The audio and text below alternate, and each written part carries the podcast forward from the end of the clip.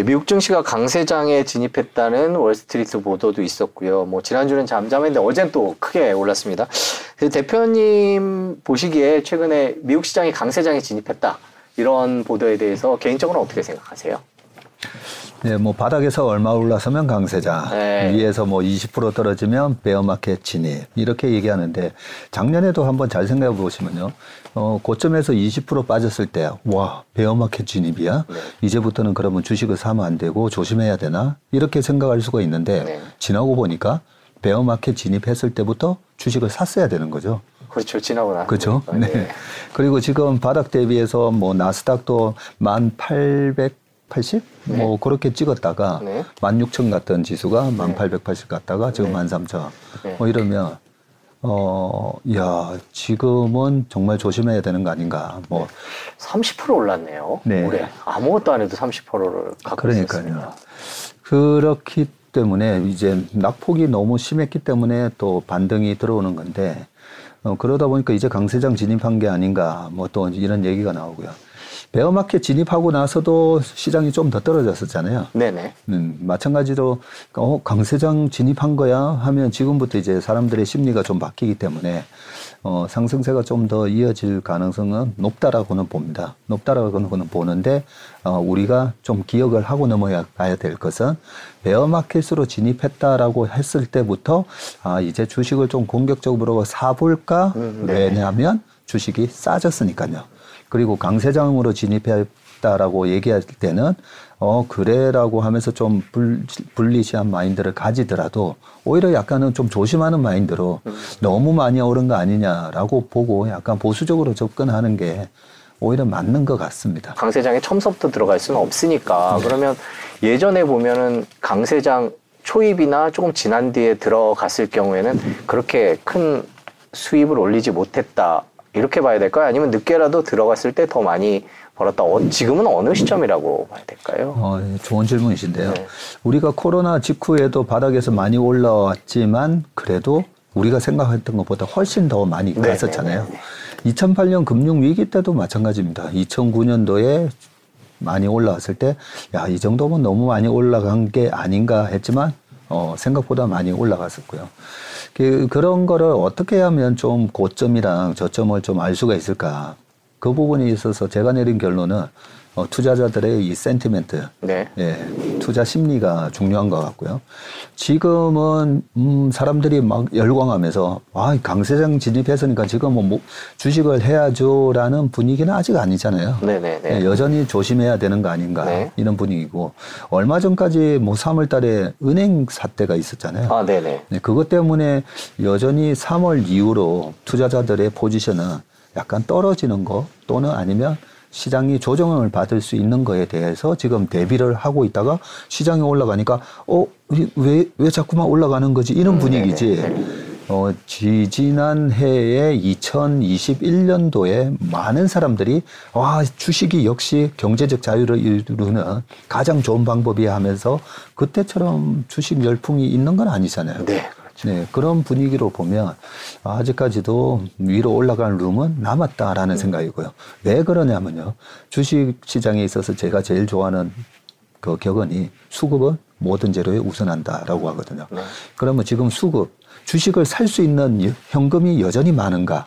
라고 보면 아직까지 많아요. 음. 예.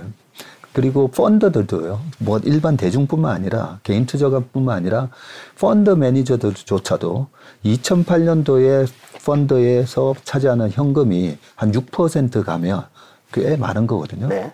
근데 지금도 5, 6% 현금을 들고 있어요. 음. 펀드 매니저들조차도 위기 관리한다고 현금을 마련해놨 해놨더니 올라간다는 거죠.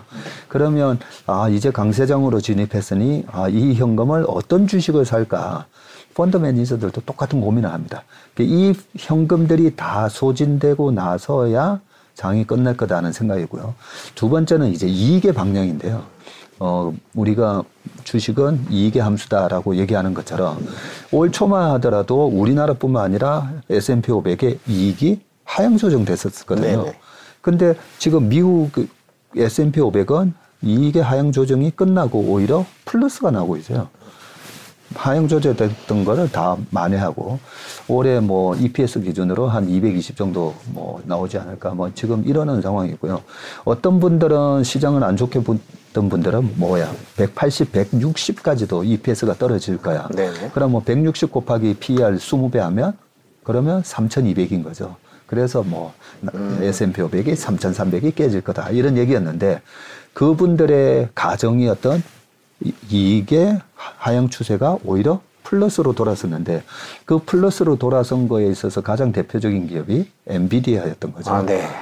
아니야. 우리 이익 안 망가져. 오히려 매출이 50% 증가할 거야. 라고 보여주면서, 어, 그래? 하면서 이익 상향 조정이 되고. 그런 모습이기 때문에 그러면 지금 이익이 상향 조정되고 있는데 이 상향 조정은 언제까지 이어질 건가라고 보면요.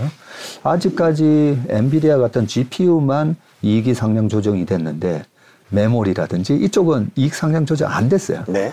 그죠? 삼성전자가 어 지난 분기에 6천억 영업이익이 쇼크가 났었죠. 그리고 이번 분기에 2천억 난다고 하는데 하이닉스도 3조 4천억 영업이익 적자에서 여전히 EQ는 3조 정도 적자 날 거야라고 하는데 어 시장에서 실적을 이제 7월 달에 발표가 될때 아니에요. 메모리도 앞으로 좋아질 거예요라고 실적을 보여준다면 그러면 이익 조정이 메모리에서도 상향 조정될 겁니다.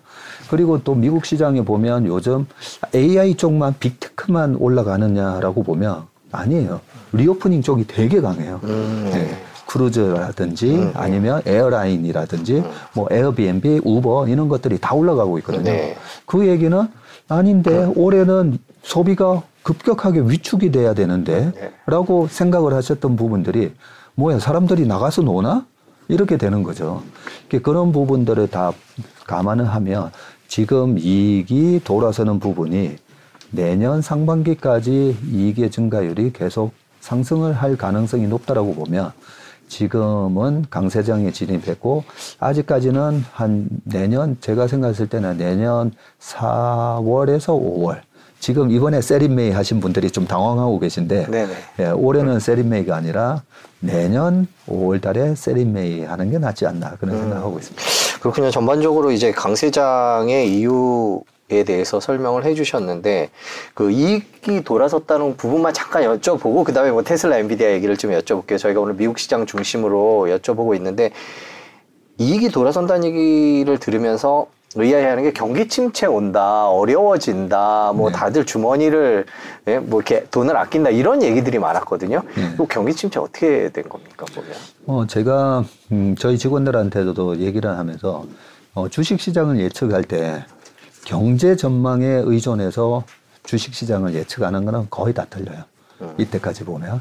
그게 우리나라 시장뿐만 아니라 미국에서 워런 버핏이든 피터 린치든 네. 아, 내가 경제 전망 보고서 outlook이라고 하잖아요. economic outlook이라는 네. 그 경제 전망 보고서는 나는 10분도 읽지 않는다. 음. 내가 많이 10분을 읽었다면 10분은 내 인생에 허비하는 시간이다. 음. 그런 얘기를 할 정도로 경제 전망 보고서를 왜 안 읽지? 우리는 경제 전망에 근거해서 시장을 전망하잖아요. 네. 참 많은 분들이 지금도 경제 전망에 근거해서 시장을 전망하는데 안 맞잖아요. 네네. 네, 잘 안 맞습니다.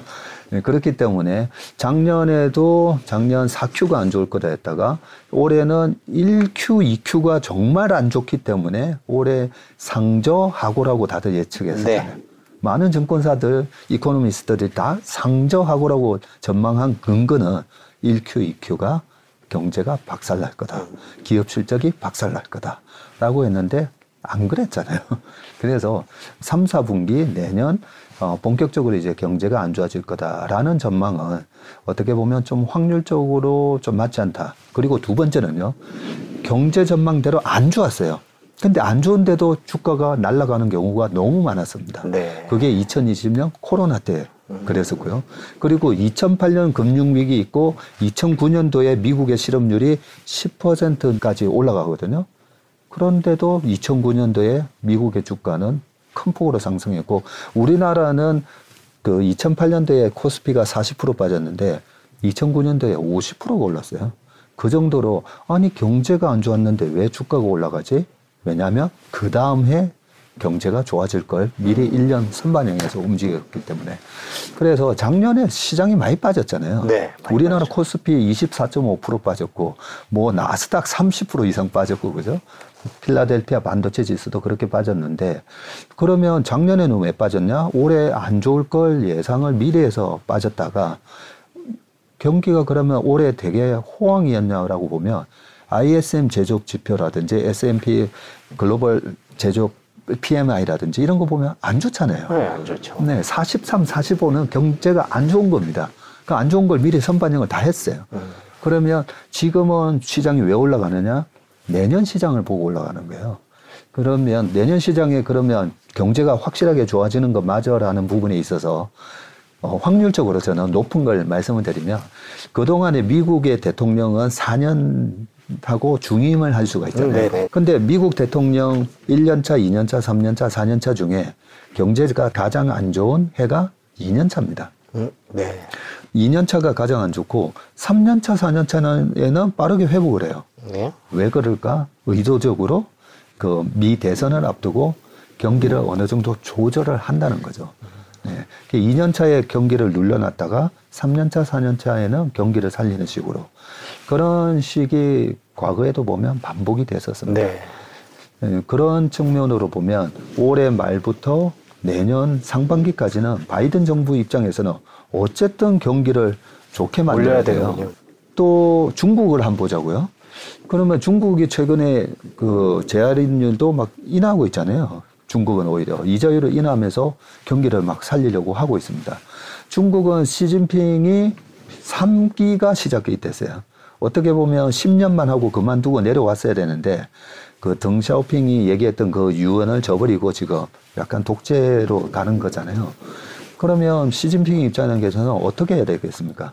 내가 새로 3기의 그 정권을 계속 이어가면 역시 시진핑 주석이 나라를 관리했더니 경제가 좋아졌네. 이런 분위기를 네. 연출해야 되는 거죠.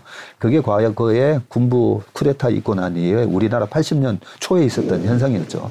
예, 프로야구도 하고 네. 뭐 3S 정책을 폈었는데 그러니까 그런 정책을 중국에서도 편다고 봅니다. 예, 그런 식으로 보면 어, 그렇게 경제가 나빠질 건가라고 보면 경제가 나빠진다라고 얘기 전망을 하는 거가 오히려 확률적으로 저는 낮아 보입니다. 그렇기 때문에 경제를 너무 나쁘게 보지 말고 지금 이 우리는 주식 투자를 하는 거잖아요. 어떤 기업이 지금 이런 환경 속에서 어, 수익을 잘 내고 장사를 잘하는지 그런데 초점을 맞추는 게 맞고 그래서 지금 장은 실적 장세가 이미 시작됐다라고 보는 게 맞습니다. 그렇군요. 뭐 내년에 이 경제 상황이나 이런 걸 미리 땡겨와서 반영을 해- 했다는 말씀도 해주시고 기업 실적 얘기도 해두셨는데 아까 저희가 나스닥과 관련된 질문을 좀 드릴게요. 아까 보니까 올 들어서 30% 넘게 올랐습니다. 그러면 나스닥은 그러면 올해 그러니까 지금까지 오른 거는 왜 어떤 이유로 그렇게 많이 올랐다 이렇게 분석을 해야 될까요? 네, 제가 좀 중요한 말씀을 드릴게요. 어, 장기적으로 우리 투자자분들이 경제적 자유를 어- 얻으셔야 되니까 나스닥의 한 30년 차트를 보면 뭐 중간에 2008년 금융위기 있고 그리고 닷컴 버블이 깨졌을 때도 있고 9.12 테러 터졌을 때도 있고 한데 결국은 전고점을 돌파하면서 우상향하고 있잖아요. 네, 우상향하는 그림입니다. 네. 우상향하는 그림인데 이렇게 우상향하는 지수에다가 투자만 해서 가만히만 들고 있어도 나스닥보다는 조금 변동성이 덜 하지만 S&P 500 네. 지수만 들고 있어도 네, 연 10% 정도는 수익이 나니까 워런 버핏이 내주고 나면 내 재산의 90%는 그냥 스파이에다가 넣어라 할 정도로 그냥 가만히 들고 계시면 되는 거거든요. 네. 그런데 우리가 투자를 망치는 게 뭐냐면 조급함이에요. 빨리 벌고 싶은 마음. 그래서 TQQQ 3배짜리를 샀다 치자고요. 그러면 만 원에 샀는데 지수가 작년에 나스닥이 30% 빠졌어요. 네. 그러면 세배짜리는 어떻게 됐죠? 내가 만 원을 투자, 천 원, 천만 원이라고 치자고요. 천만 원을 투자했으면 세배로 터졌잖아요. 백만 원 된 거예요. 네. 100만 원 됐죠? 자, 100만 원이 올해 지금 30% 시장 올랐댔죠? 그러면 30%에 곱하기 3 하니까 100만 원이 190만 원이 된 거예요. 근데 나스닥 지수는 16,000에서 만 갔다가 지금 13,300 조금만 더 올라가면 이제 본전 되는 네, 건데 그러네요. 그래서 세 배짜리를 제가 제발 하지 마시라. 네. 근데 뭐 단기적으로 뭐 대단한 트레이딩의 기술을 가진 듯한 사람들이 지금은 TQQ 사고 뭐 이런 얘기로 우리 투자자들을 현혹시키는데 어, 절대 세 배짜리는 하시면 안 됩니다. 두 배짜리도 하면 안 돼요. 네, 그렇군요. 보면 대부분 사람들이 많이 나왔던 얘기가 우리 상반기 이끌었던 건 이제 챗 GPT에서 시작된 AI 열풍이었다 이렇게 보지 않습니까? 이제 가장 대표적으로 얘기가 나왔던 기업은 아까 말씀해 주셨던 그런 엔비디아인데요. 그러면 음, 그런 전망을 하기 전에 일단 그냥 여쭤보고 싶은 게 엔비디아가 많이 올랐습니다. 근데 네. 챗 GPT는 앞으로 그런 AI는 계속 발전할 거다라고 보고 지금 이제 뭐 엔비디아 주식이나 이미 많이 오른 관련 주식을 사야겠다라고 생각하는 투자 방향은 어떻게 보십니까? 네. 어, 모든 투자의 결정은요, 음, 소위 말하는 valuation, 가치 측정을 해야 되는데, 가치 측정을 하지 않고 시장 분위기에 이제 쏠려 다니니까, 그래서 문제가 생기는 거거든요. 그러면 엔비디아가 네. 130불까지 이번에 떨어졌거든요. 그렇죠. 네, 네 네. 그럴 때는 왜 못 샀는가라고 보면 어, 엔비디아 GPU에 대한 수요가 아, 메모리도 저렇게 안 좋은데 이제 마지막으로 아, GPU 쪽도 안 좋아질 거야. 네. 그리고 또 하나 사건이 있었죠.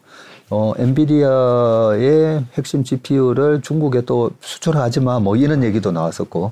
그때 또 애플이 무슨 GPU에 시장에 뛰어든다는 얘기도 뛰어든다. 있었어요. 예. 그런 얘기도, 예. 그런 얘기에 우리가 우려를 해서 어, 밑에서도 아, 여기서 팔아야 되나 뭐 이런 생각을 했는데 항상 주식을 할 때 내가 투자하는 이 기업이 만드는 제품이 대체 불가한 제품인가. 그게 굉장히 중요합니다. 네. 대체 불가한 제품인가 봤더니, 어, GPU 가격이 저렇게 올라가는데도 다른 회사들이 못 만들잖아요. 네. 네, 애플, AMD, 인텔 뭐 하려고 해도 그 정도. 성능 네. 못 만들고 그 정도 생태계를 못 만들고 있잖아요. 그러니까 중고 시장에서도 가격이 막 급등하고 그런 차원에서 결국은 엔비디아의 주식은 우리가 떨어질 때마다 사는 게 맞았는데 어 valuation으로 보면요. 어 130불이 깨졌을 때는 엔비디아도 PER이 20배, 어. 이 30배가 깨졌었거든요. 근데 주가가 이렇게 오르다 보니까 아, 70몇 배가 갔다가 이번에 2Q, 3Q의 guidance가 올라오면서 그 이익의 전망치가 올라오면서 70배가 지금 다시 50배가 됐어요. 네. 지금 표를 보면 정말 어마어마하게 올랐네요. 보니까. 그렇네요. 여기 예. 나오네요. 예. 그200% 가까이 지금 올라오고 올, 올해 들어서 예. 네. 저점도 아니고 올해 들어서 많이. 그래서 우리가 테슬라가 됐든 엔비디아가 됐든 이 기업이 싼지 비싼지에 대한 이제 판단을 해야 되는데 어, PER 20배 대에서 저런 독과점적인 기업의 주식을 산다는 거는 뭐 엄청나게 싸게 살 기회를 줬다고 보고요. 그 지금은 PR이 50 배 정도 돼요. 네. PR이. 야, PR이 50배에서도 사야 되나? 근데, 어, 50%의 이익 성장이 3년 연속 만약에 이어진다고 하면 이 지, 이 가격이 합리화가 되는데, 어, 50% 성장할 거라고 했는데 갑자기 AI 열풍이 확 식어가지고 그 매출 성장률이 안 나오면 또 주가가 떨어질 겁니다.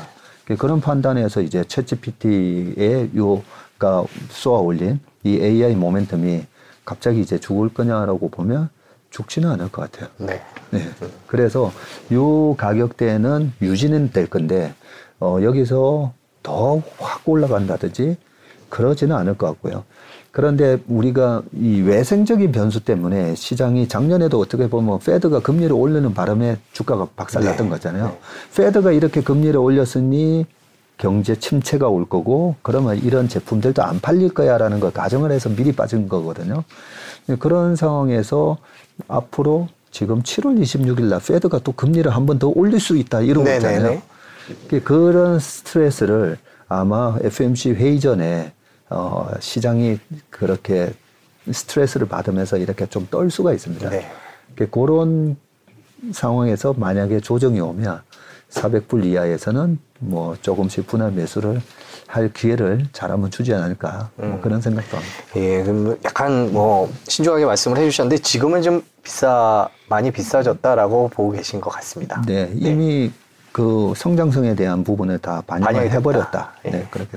그 이미 비싸졌다는 논란이 있는 기업 하나만 더 여쭤보겠는데요. 이것도 네. 뭐 테슬라 얘기를 좀 해보고 싶은데 네. 테슬라가 이제 충전기를 고속 충전기 이 환경을 다 자기네가 이제 가져가는 거 아니냐 그러면서 미국 기업들 그다음에 뭐 유럽의 자동차 회사도 테슬라의 고속 충전 방식을 쓰겠다 그러면서도 올랐고 또뭐 매출도 많이 떨어졌었잖아요. 그러니까 이게 저희가 테슬라가 또 저희가 아까 엔비디아는 반도체 AI였다면 테슬라는 이제 모빌리티 개념에서 주목을 받는 회사인데 많이 올랐습니다. 근데 사람들이 아 지금이라도 또 그렇게 가야 되나라는 그런 생각들을 하, 하시거든요. 그런데 테슬라도 역시 같은 시각으로 보시는 건가요? 네, 똑같은 시각으로 우리가 평가를 해야 되는데요.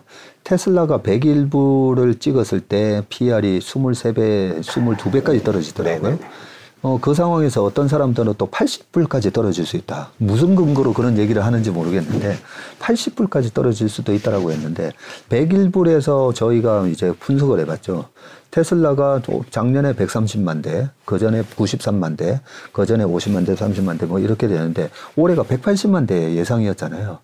근데 아니 130만 대에서 180만 대며 50만 대 증가하니까 그래도 40% 이상 성장을 하는데 근데 얼마 전에 앨런 머스크가 200만 대도 가능하다 이런 네. 얘기했어요. 그럼 130만 대에서 200만 대면 70만 대가 늘어나니까 거의 50% 이상이죠. 어쨌든 보수적으로 봐도 40%가 성장을 하는데 PR이 23배가 된 거예요. 사야죠. 네, 사야 되는 건데 지금 이렇게 많이 올라왔어요. 네, 지금 저기 250다. 250불이잖아요. 그러면 그 가격을 보는 게 아니라 250불이면 그러면 PER은 얼만데 봐야 되고요. PER이 60배예요. 60배 아, 애매한 거죠. 네.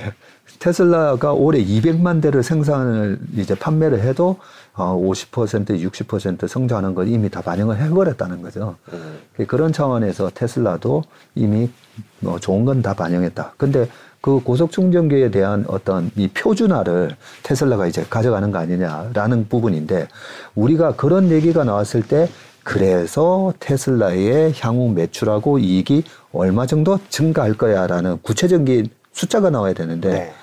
어 아니 뭐야 포드도 GM도 그러고 반해하면서 그래서 어떻게 돈이 들어올지 들어오는지는 사실 모르잖아요. 네, 아직 모르죠. 네. 그런 것까지 다 너무 지나치게 아 이게 테슬라의 이익에 큰 도움을 주지 않을까라는 막연한 기대까지 사실 반영이 주가에 반영이 됐다라고 보고 있습니다.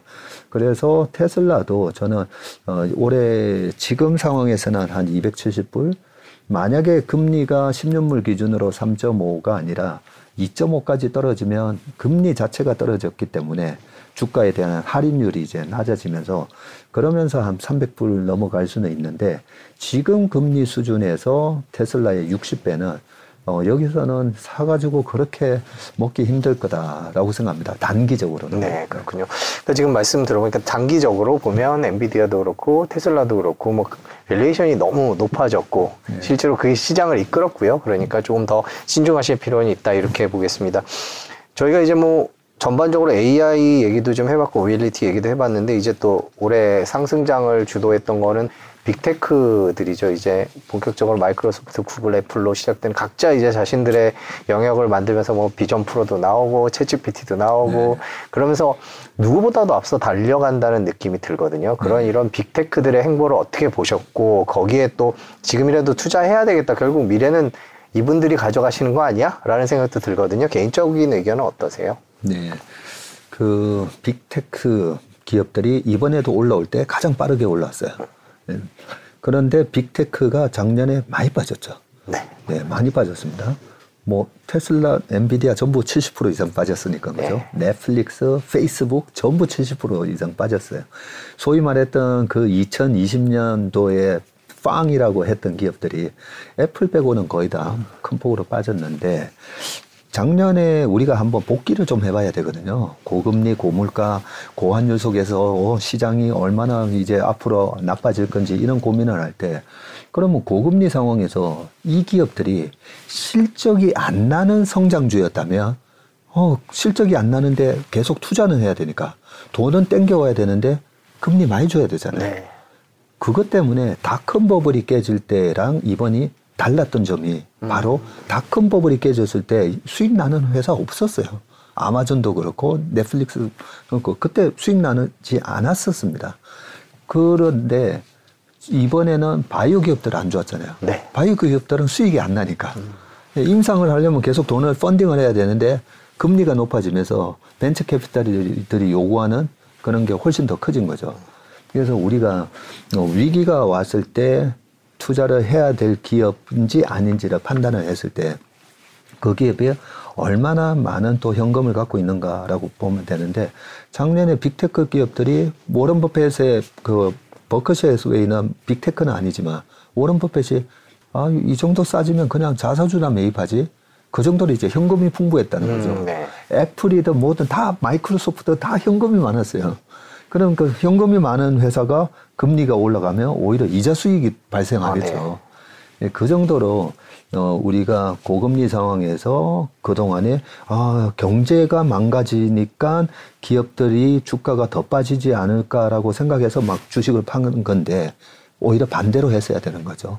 예, 그거를 우리가 지금 1년을 한번 복기를 해보시고, 자, 그 다음에 이제 앞으로는 어떤 건가인데, 왜 경제 위기가 오고 나면 2008년 이후에 2009년도에 애플이 140% 오르고 아마존이 170% 올랐어요. 예, 왜 그렇게 올랐을까라고 생각해 보면 경제 혹독한 경제 위기가 오면 2등, 3등들이 죽어버려요. 이 2류 그룹, 3류 그룹에 있는 기업들이 죽고 top tier에 있는 기업들은 살아남는다는 거죠. 그래서 2류, 3류, 세컨디어, 서드 티어에 있는 기업들이 죽으면서 향후 경제가 회복됐을 때 얘네들의 매출을 다 가져가니까 그런 측면에서 big tech를 우리가 아니 왜 지난번 코로나 때도 처음에 big seven이 올라왔잖아요. 음, 네네. big seven이 올라올 때 다 큰 기업이었어요. 미국 시장은 FAANG이었잖아요. 그때도 다 big tech였어요. 근데 이런 big tech 기업들이 올라올 때마다 하는 얘기는 뭐냐면, 아, 닷컴 버블 때 마지막에 이래 쏠려서 올라가는 현상 때문에 이번에도 또 박살 날 거야. 이렇게 생각을 하시는데, 그때랑 지금이랑 완전히 다른 스토리고요. 지금의 big tech는 말 그대로 엄청난 giant예요. 엄청난 giant고, 얘네들은 경제 위기가 오면 올수록 더 강해지는 거죠. 네, 그런 측면에서 우리가 위기가 오면 제가 초인류 기업을 사세요. 명품 네, 기업을 네, 사세요. 네, 네. 일 1등 기업을 사세요라고 하는 이유가 이런 원리로 올라간다는 거죠. 그래서 올해 아 가치주 올해는 방어주 이런 거를 보세요라고 1월 달에 얘기하는 사람들도 있었는데 아 아니다는 거죠. 소위 말하는 성장주라고 하는 이 빅테크를 오히려 샀어야 된다는 거죠. 그래서 이 흐름이 내년 상반기까지는 이어진다고 보고요. 그래서 빅테크가 여기서 너무 쏠렸기 때문에 이제 박살나기 전에 전조 현상이다. 이렇게 보시면 안 된다는 거고요. 그리고 아까 말씀드렸듯이 그 다음에 또 뭐가 있지라고 보면 어, 빅테크 기업에 종사하는 사람 숫자가 아마존이 180만 명 이랬었잖아요. 최근에 많이 자르긴 했어요. 마이크로소프트도 그렇고 그 많은 사람들이 임금이 높아지고 그걸로 big tech 기업이 잘 되면 또 그 사람들이 소비를 하는 거거든요. 그래서 소비가 죽지 않는다는 거죠. 그래서 최근에 왜, 어, 그 reopening 주식이 왜 올라갔지? 네네. 예, 우버나 델타 에어라인이나 에어비앤비가 왜 올라가지? 그 사람들 다 돈 많아요. 예. 그러니까 그리고 또 하나가 어, 중국의 경제가 안 좋은데 중국의 부자들은 지금 우리나라에도 마구마구 들어오고 있어요. 그런 효과가 글로벌하게 이제 시작이 됐고 작년까지 무리하게 봉쇄를 했던 중국의 부자들이 지금 이제 나오고 있어요. 그런 차원에서 reopening 주식들도 올라가는 거니까 어, reopening도 아 이제 여기서 아 그동안 너무 지긋지긋했는데 여기서 팔고 싶은 마음이 드실 건데 파는 거는 내년 1분기에 파셔도 될 것 같다는 생각을 합니다. 그 지금 reopening 얘기를 해주셨으니까 여쭤보고 싶은 게 뭐 최근에 뭐 크루즈 같은 우리나라는 뭐 크루즈 산업이 많이 발달하지 않았습니다만은 네. 미국이나 유럽은 그렇잖아요. 크루즈 산업도 그렇고 말씀해주신 항공, 여행 이런 쪽들이 주가가 막 올라왔거든요. 근데 경기 침체와 소비 부진을 예상을 했었던 데에 비해서 네. 주가의 움직임은 조금 예상과 다른 것 같아요. 그러니까 일반인들의 생각과 달랐던 것 같은데 이거는 왜 그렇게 올랐다고 봐야 될까? 주머니에 돈이 많다? 내년에 더 좋아질 거다? 뭐 여러 가지 생각들이 깔려 있을 것 같은데요. 네. 크루즈만 그러면 한정돼서 한번 얘기를 해보면요. 크루즈 산업은 어떤 산업이냐면요. 네. 실버 산업이라고 볼 수가 있어요. 네. 네. 크루즈를 20대 잘 안 타시죠. 뭐, 네. 10대, 20대들이 네. 타는 건 아니잖아요. 네. 네. 은퇴 다 하시고 네. 이제 시간과 경제적인 여유가 있을 때, 네. 아, 크루즈 타고 한 3주 여행이나 가볼까? 뭐, 두 달짜리 세계 여행 가볼까? 이러지 네. 않습니까? 그죠? 그게 실버 산업이라는 거. 음, 그렇게 보면 세계가, 전 세계가 지금 많이 노령화되고 있는 거죠. 어. 중국뿐만 아니라 네. 전 세계 선진국의 어, 돈 많은 부자들이 많이 노령화되고 있습니다. 그런데 이 코로나 때 만약에 카, 니발 크루즈가 미국 기업이 아니었으면 망했을 거예요. 음. 엄청난 고정비, 거기다 엄청난 고금리, 그리고 또 유가까지 작년에 아, 고유가. 네. 이 삼중고 때문에 한 분기에 3조에서 5조씩 적자가 났어요. 그렇게 적자가 나서 야, 이 회사 망하는 거 아닌가라고 봤더니 뭐 아직까지도 현금이 많네. 그 정도로 이제 미국은 현금 조달을 하면서 자기네들 나라의 1등 기업을 죽이지 않습니다. 자, 그렇게 해서 살아났어요. 지금 살아났는데 어, 카니발 크루즈가 2018년 1월 기준으로는 고점이 70달러였어요. 네. 근데 이번에 6달러 찍었어요. 네. 6달러 찍고 지금 15달러예요. 그래서 이런 회사는 언제 팔아야 되는가? 이익이 날 때.